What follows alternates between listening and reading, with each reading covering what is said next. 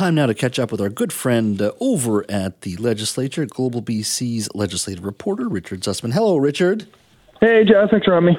Hey, so we don't got a lot of time, but uh, I know uh, the, the budget will be announced uh, later this month. So there's usually uh, many interest groups uh, that are traveling to uh, to Victoria. And today, the BC Chamber of Commerce was there expressing some of their concerns in regards to doing business in BC, specifically under the NDP. What kind of things are they saying?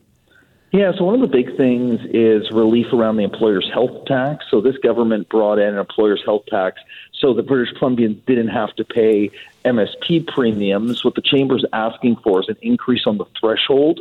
So businesses now in the province that have payrolls of less than $500,000 are exempt from paying into the employer's health tax.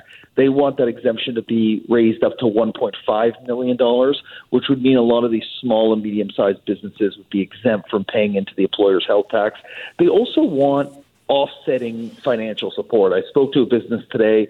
Uh, you'll see them uh, on the news hour tonight uh, that says that one of the challenges are these compounding costs. So we have minimum wage that's gone up each of the last five years. Uh, we have paid sick days, and now we have a new statutory holiday, Reconciliation Day in September. Businesses are supportive of all of these things. But the cost of those things fall on their shoulders, and they want to see the province step to the plate and help offset some of those costs that are combined with inflation and other cost of living uh, increases that, that all businesses have experienced in this province. The minimum wage moving forward, it just goes up with, with the rate of inflation, does it not? Yeah, it does, and that's something that this government committed to.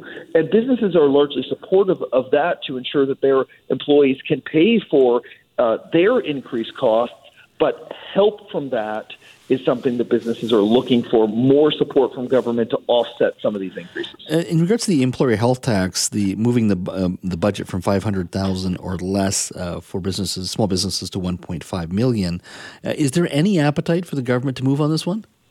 So it's something that they have looked at in the past, but as of now not any clarity. But we know there is a budget coming up in a few weeks' time that is going to have support all over the place. There is a surplus the government's working with. And this could be one of those ways the NDP sends a message to business that says, look, we're listening to you. We understand these concerns. Maybe they don't get all the way to 1.5 million. Maybe they settle somewhere around 1 million. But this is one of those places where the NDP could send a message to the chambers, to boards of trade, saying, look, we hear your concerns on this, and we know that small and medium sized businesses are the lifeblood of our economy, uh, and they're also voters, Jas, as politicians are always acutely aware. And so that could be a place where we see some support come budget in a few weeks. Uh, we got a couple minutes. Uh, let's touch on a story you worked on for last night's news hour, which is this conversation about Vancouver uh, in the potential rotation for uh, Olympic host city. Uh, what's the chance of this happening? Not very high, it doesn't look like, Jas. We had a compelling bid in 2030 uh, from Indigenous communities. The city of Vancouver, the city of Whistler, and the province said no. Uh, the idea of a blank check to make Vancouver a permanent host seems um, not palpable to governments. There would have to be a substantial uh, financial incentive from the IOC for a city like Vancouver to say, sure, we'll play host every eight years, every 16 years, every 12 years. As you know, in those sort of cycles, uh, political uh, winds change. We have new premiers, we have new governments, we have new mayors, new prime ministers, and with every level of government expected to put money in, it's hard to be consistent and reliable. So there would have to be some long term stable funding from the Canadian Olympic Committee or the IOC to ensure that Vancouver becomes a permanent host. And I don't see the IOC or the COC providing that stability. And we know it's not coming from government. So I think for sports lovers, it sounds like a cool idea. It would be great to know that Vancouver, you know, hosts the games every 12 or 16 years. But I don't think it's going to be a reality, especially considering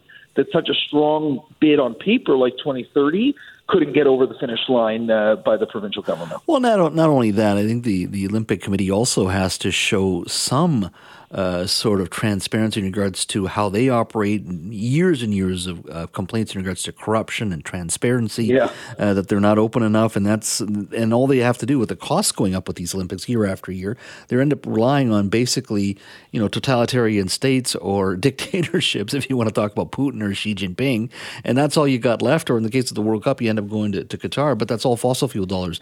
Like democracies and particularly cities just don't have the deep pockets to do this stuff anymore. Not a chance. It's not happening. Now we're seeing a conversation now about Saudi Arabia getting into the conversation around another soccer World Cup, and I think there's frustration around the world about where big global sport has gone. And we know that these organizations like the IOC, like FIFA, rake in billions and billions of dollars on the back of TV revenues and support from fans. And it. host cities and democracies like Canada, the United States, and Europe want to see some of that back. So these organizations have a real problem, Jas, as you hit on it.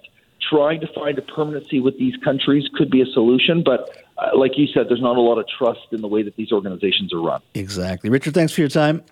Jas, my pleasure as always. Thanks for having me.